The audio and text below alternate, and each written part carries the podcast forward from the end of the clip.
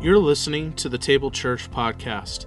The Table is a community in Orville, California that aims to follow Jesus by doing what he did.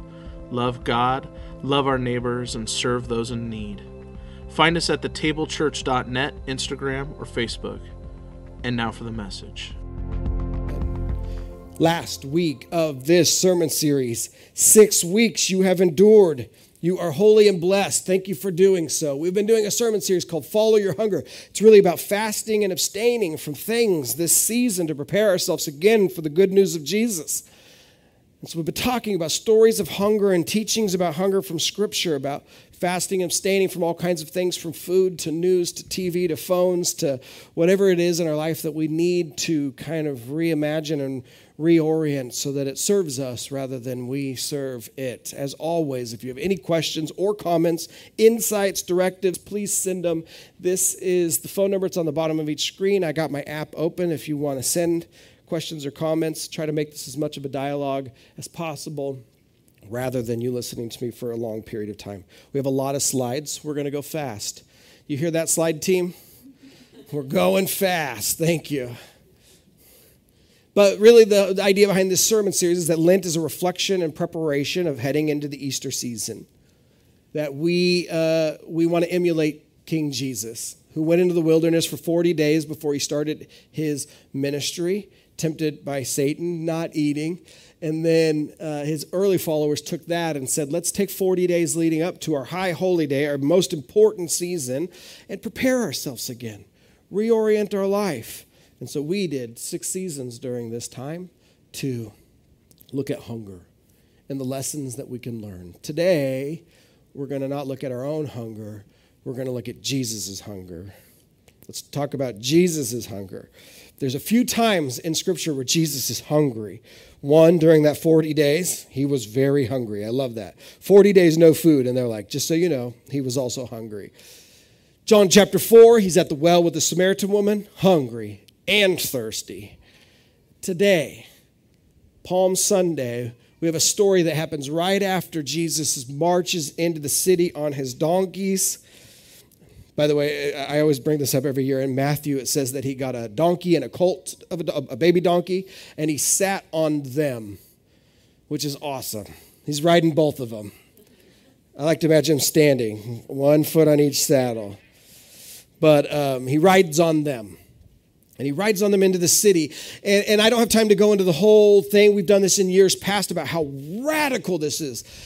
That usually Caesar rides it on the white horse of triumph and war and violence. And it's usually right before him is this long parade of all the spoils of war from the people that they conquered. And yet Jesus rides in a donkey, mocking the empire's power, its might, its war horses. He does not come in on this white steed of victory, but a lowly and humble donkey. And he doesn't come in with the spoils of war, but the people that he's redeemed from Satan's grasp, who sing, glory, Hosanna, glory to the highest heavens. It's this radical scene of overturning what it means to be strong and powerful. This is where the revolution begins. And then right after that, we go into Matthew 11. Mark 11, excuse me. If you got a Bible, feel free to turn there with me. We're going to read one passage today. It's page 772, if you like that kind of information. And I need to give you some background as you're turning there.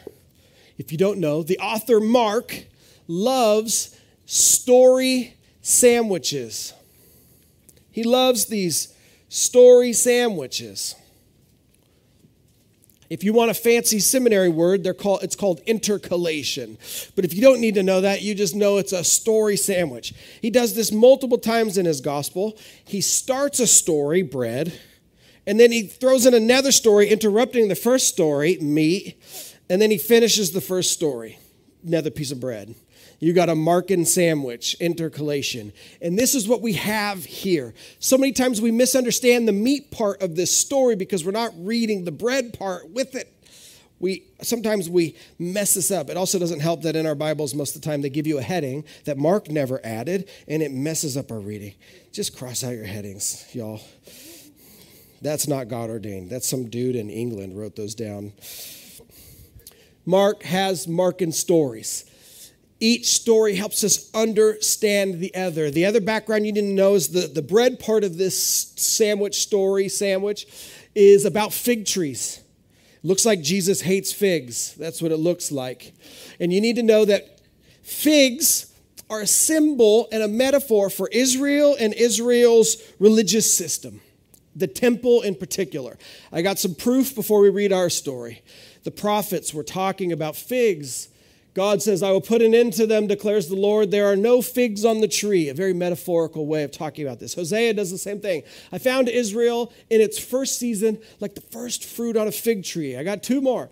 Micah, I'm doomed. I've become like one who even after the summer fruit has been gathered, no ripe fig that I might desire to eat. Last one, and this is one of the most famous ones. It repeats all throughout the Old Testament, and it is a sign that when Israel is at its healthiest, it says that the people of Judah and Israel lived securely under their own vines and their own fig trees.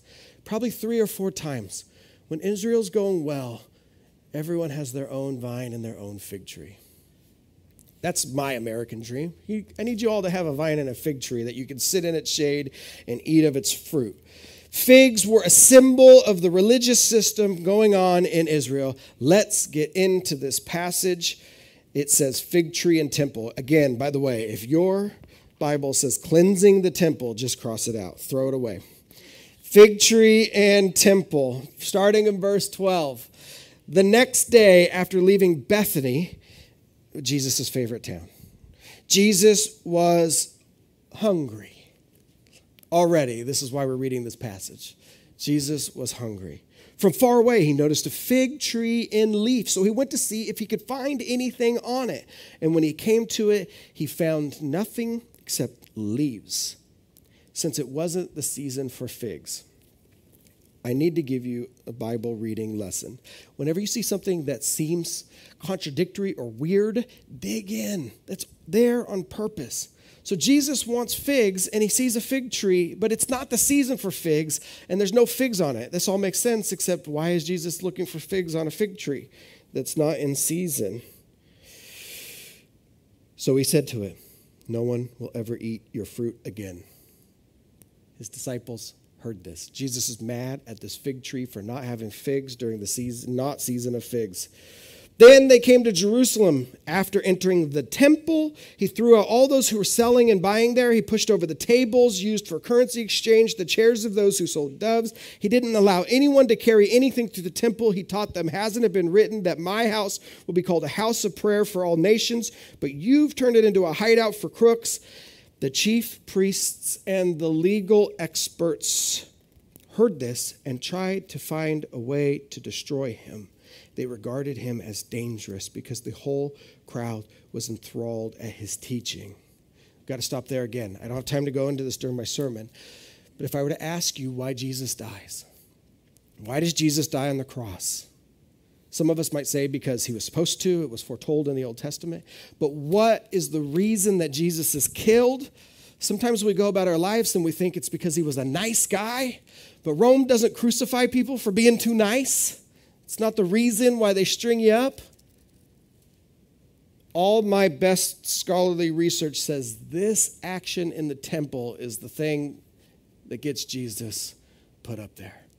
It says right here, the chief priests, they heard all this. They wanted to find a way to destroy him. He's too popular with the people. They're enthralled with his teaching. He's too dangerous.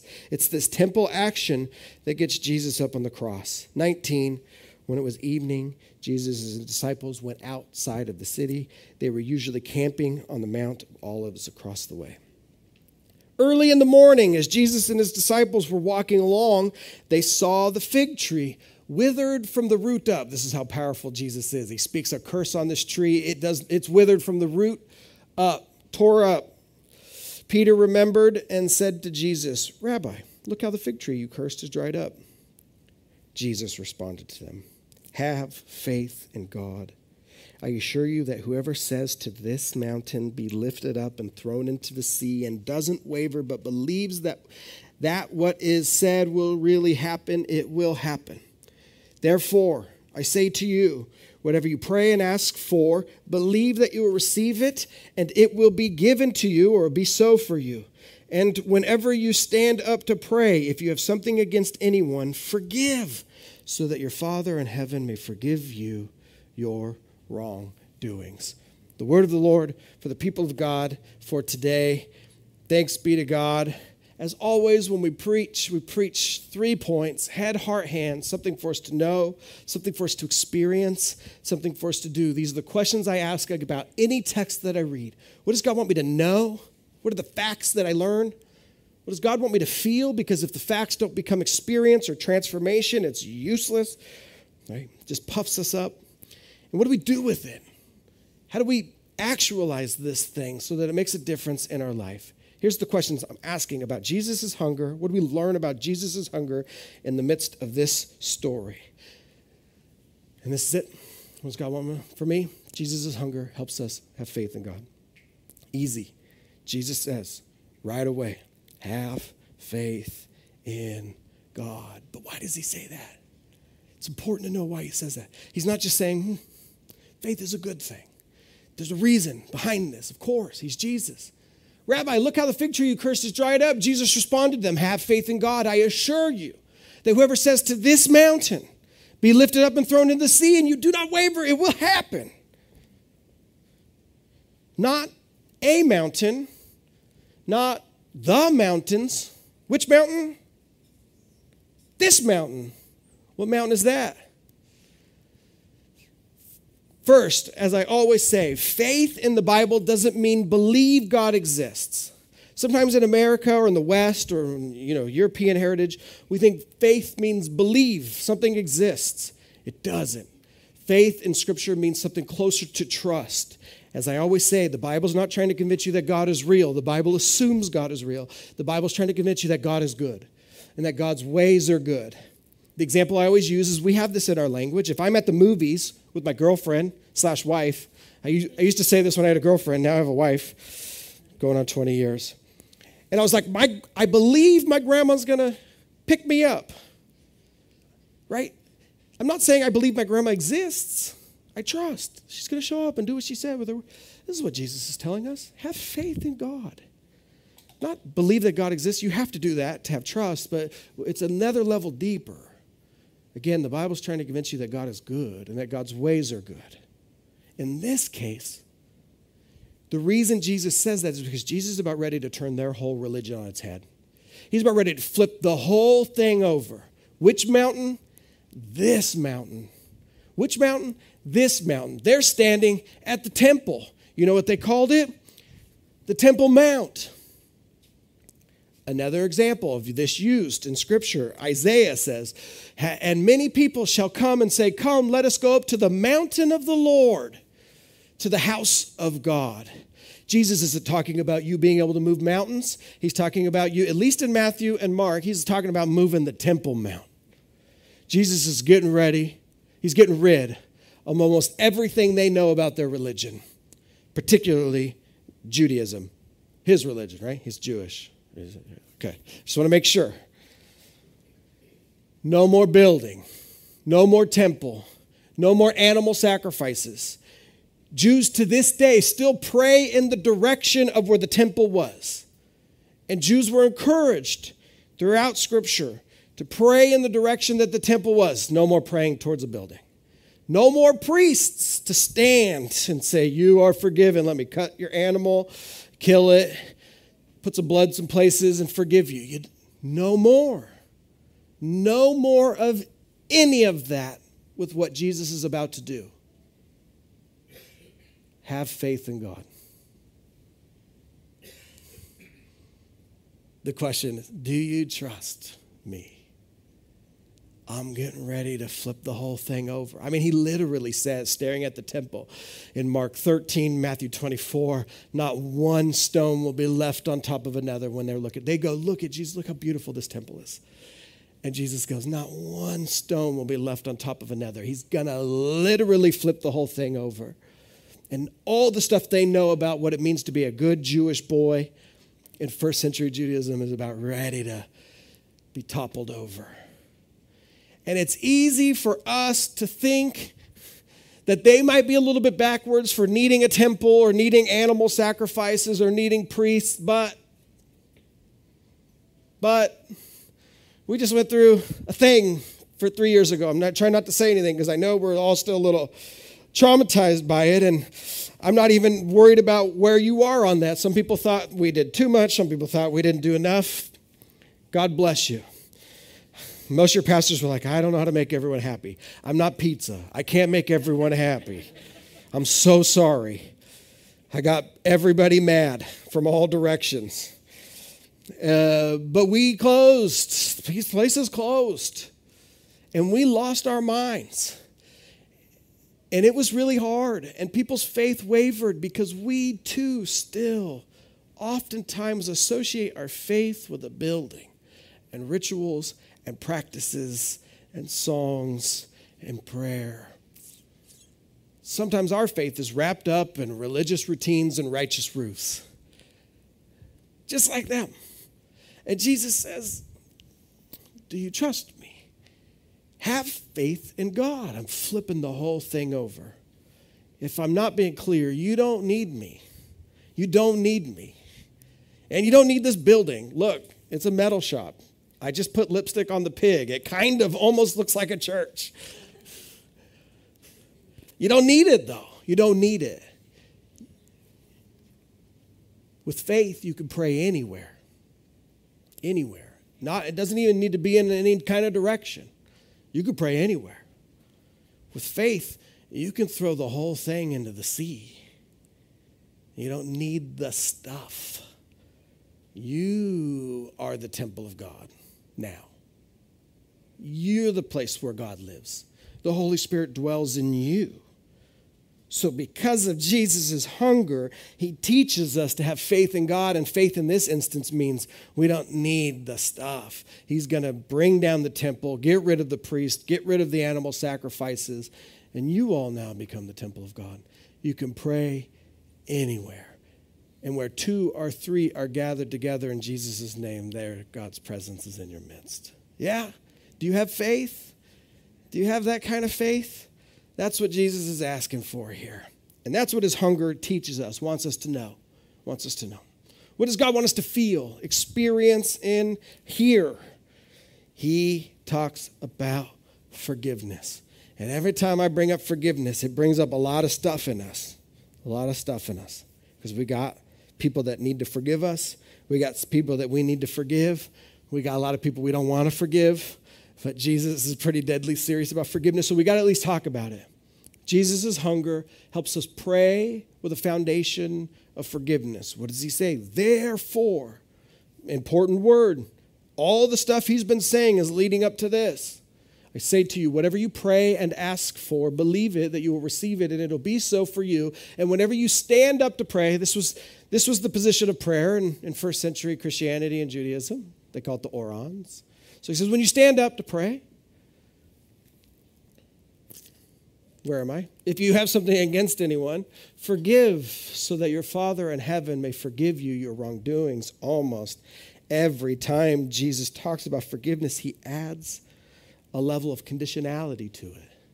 God will forgive you in the measure that you forgive others. We pray it in the Lord's Prayer. Forgive us our trespasses as we forgive those who trespass. I do not want to be forgiven as much as I forgive. I want more than I forgive. But Jesus wants you to know that there's some spiritual divine law going on with the amount of forgiveness you have. Jesus wants you to know that you don't need a temple or a building for prayer or forgiveness. But that doesn't mean you don't need to pray or forgive or be forgiven. You're just going to do it differently. You don't need the building. You don't need the animals. You don't need the priest. But you still need the experience, and it's supposed to be more deeper. It's supposed to be a Holy Spirit level of prayer and forgiveness. Jesus empowers us to be deeply prayerful and forgiving. Forgiving is, why? It's wildly important. Jesus is so serious about this that he ties your own prayer and forgivableness to and from God to your own forgivingness of others. Forgivingness, I don't think is a word. But I needed it to be symmetrical to forgivableness. Your own forgivableness is tied to your forgivingness. Forgiveness is just that important. To reiterate it, here's a clip from the 2007 Spider-Man 3. If you don't know, this is Tobey Maguire's Spider-Man. And in Spider-Man 3 is all about forgiveness. It's the whole theme of the whole movie. If you don't know, back in movie 1, Uncle Ben dies. Uncle Ben dies. And he carries that anger and hatred throughout to the point that it turns him literally venomous and black.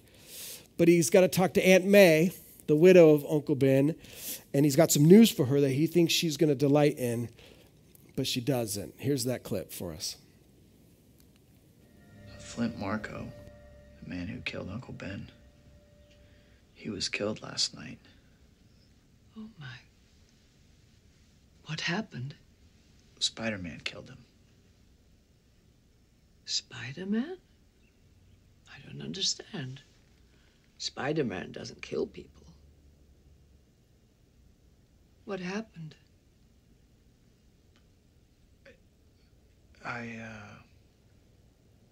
He was...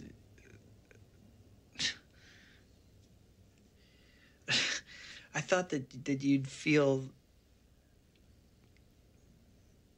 he deserved it, didn't he? I don't think it's for us to say whether a person deserves to live or die. But Aunt May, he killed Uncle Ben. Uncle Ben meant the world to us, but he wouldn't want us living one second with revenge in our hearts. It's like a poison. It can take you over. Before you know it, turn us into something ugly.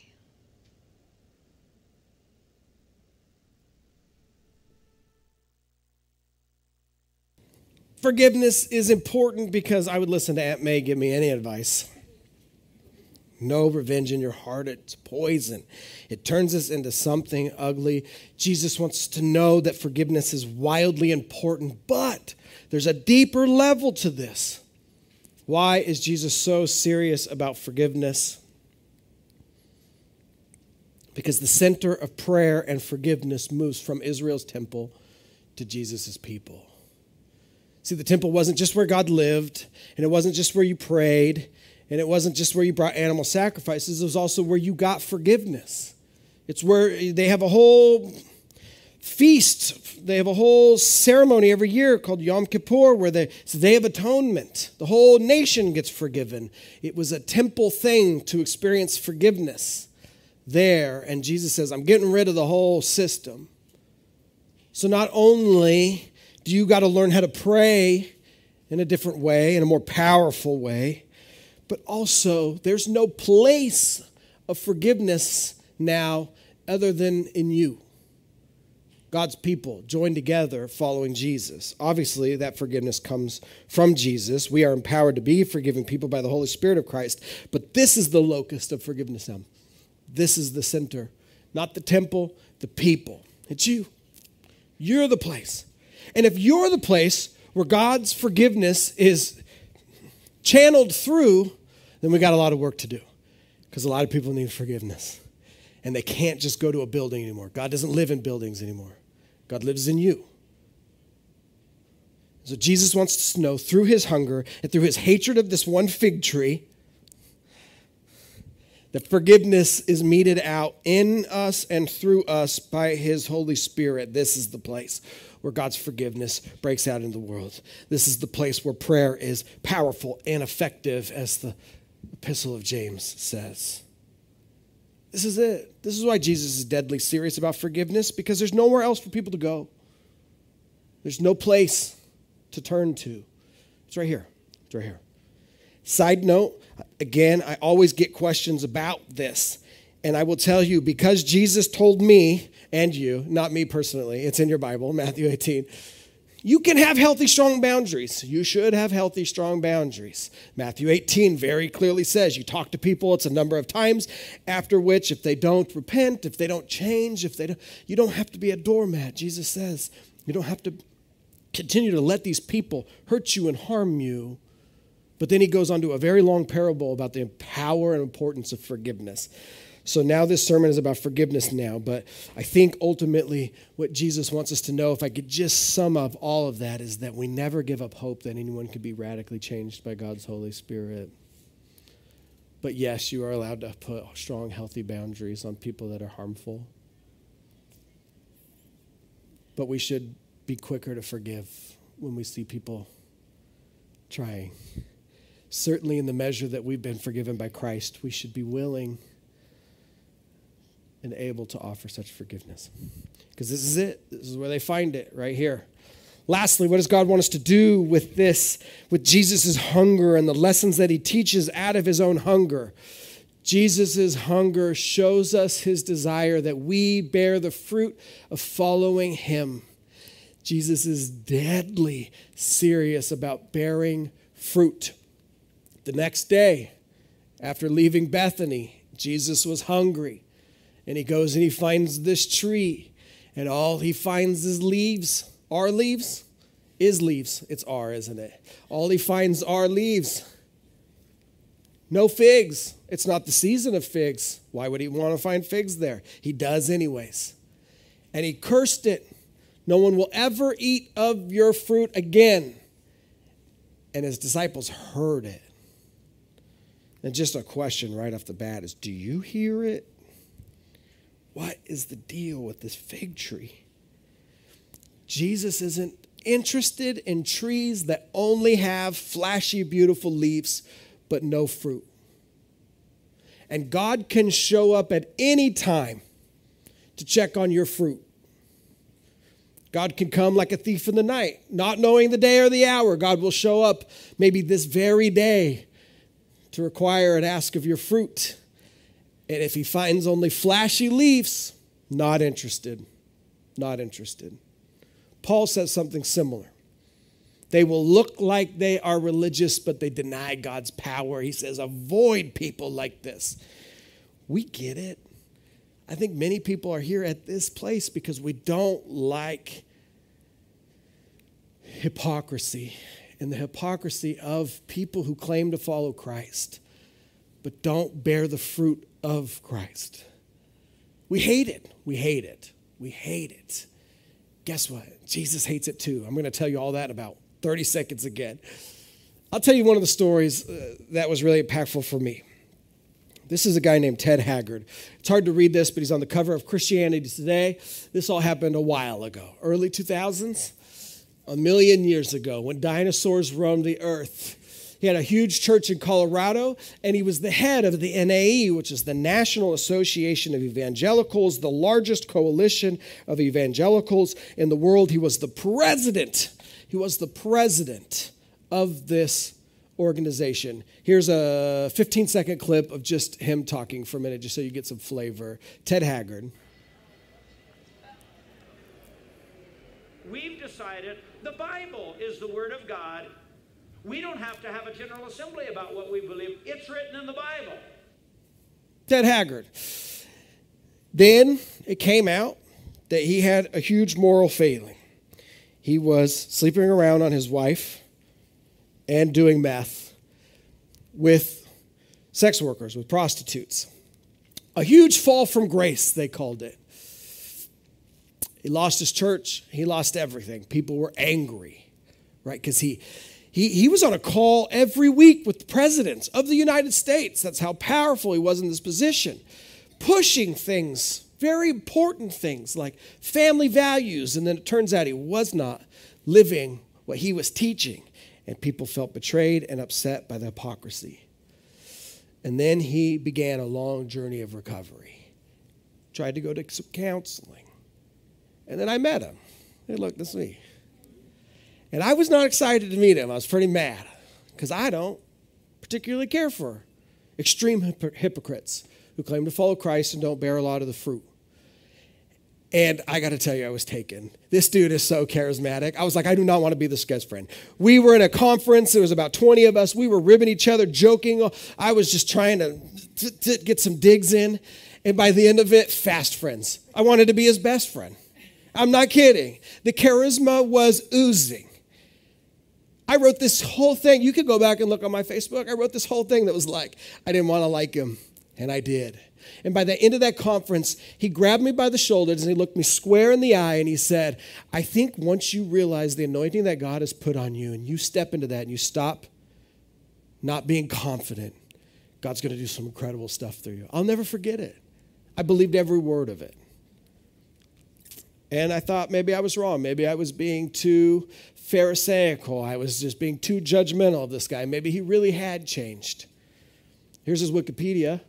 A year ago yesterday, he sold his new church building for $2 million because some more allegations were coming up that he was sleeping around on his wife again and using drugs. And now he's going to try to do some house churches. Heartbreaking. Heartbreaking. Man, big, flashy leaps. I thought they were beautiful. I was so excited. I thought God had done something. I thought I was getting convicted about being judgmental. He just got big, flashy leaves. No fruit. God does not want that for us, does not want that for his own people, right? They look religious, but they deny the power. Avoid people like this. Jesus is not interested in trees with big, flashy leaves and no fruit. It's a metaphor if you're not getting it. He's not interested in big, flashy religion or big, flashy church or big, flashy Christians, but don't have any of that stuff that Jesus asked us to do. We don't smell like Jesus. We don't look like Jesus. We're not doing the stuff that Jesus asked us to do. We are bearing no actual fruit. This is Jesus' judgment on the temple. Jesus didn't come to cleanse the temple. He came to pronounce destruction, to curse it from the root up. It had been turned into a den of sinners and a hideout for crooks. The thing that was supposed to help people connect with God had been a thing that distanced them because it was about money and it was about power and it was about hierarchy and it was about abuse, and it kept all the people that it was supposed to help out. And it became an insiders club that only bolstered people that wanted to be on top. Jesus is not interested in any of that. Not any of it. He's not interested in the hypocrisy. We all hate it. And good news is that Jesus hates it too. The bad news is that no one is immune. Even if you hate the hypocrisy of the people that are in the faith around you, your kids are going to have some stuff to say about you. So how do we avoid? I'm wrapping up. You got questions, send them. How do we avoid being the type of religious person that Jesus wants to curse, that wants to wither us at our roots? You have to bear fruit. You have to do the stuff that Jesus said to do. By the power of the Holy Spirit, of course. I'm not saying to do it on your own. I'm just saying you have to look like, you have to follow Jesus close enough that you smell like him. The rabbis used to have a blessing in the old back in the day that when you started following a rabbi, they would say, "May you be covered in the dust of your rabbi." Right? You got to be covered in Jesus' dust. You got to bear the fruit. You got to look like him. You got to something. You can't just claim the thing and then do whatever you want. Jesus will curse it to the root. Does your tree bear fruit? That's my final question. That's the question we have going into Holy Week. The same word crowds that called Jesus Hosanna is the same word crowds used again that shout crucify him 5 days later. Man, we got to make sure that our life bears the fruit of Christ. Questions, comments, criticisms, concerns. I do have some. Someone said from their expertise, expounding on forgiveness and good boundaries, forgiveness is releasing the anger you have towards someone else. Often you have to count the cost, the hurt first, to know exactly what you're forgiving. Forgiveness is for your heart, not the person. Forgiveness is not reconciliation. Reconciliation comes when you have good boundaries and the other person is safe and willing. I like it. I appreciate it. Thank you.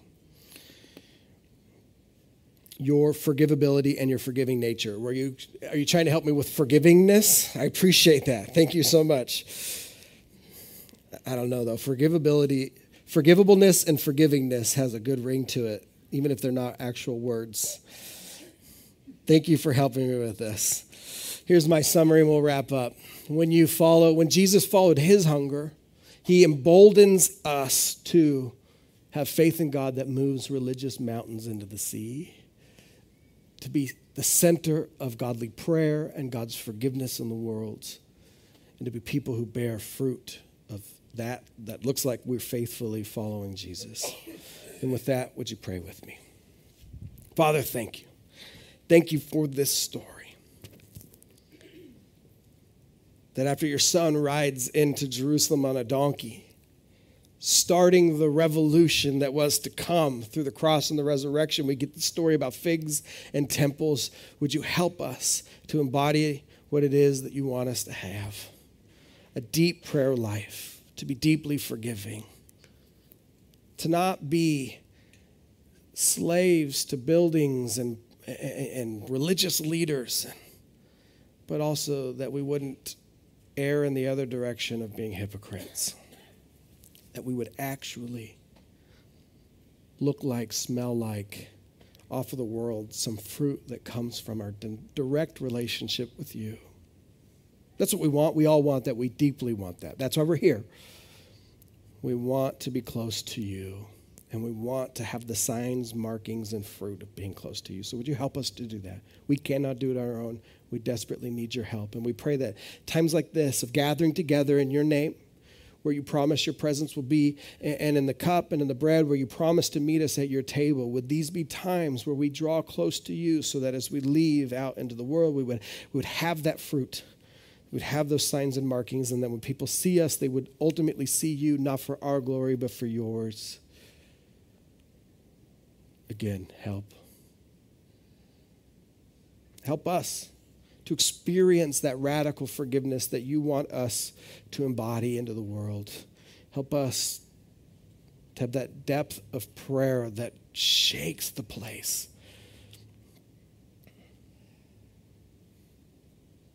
We plead, we cry, we ask because we need you. You're all that we need.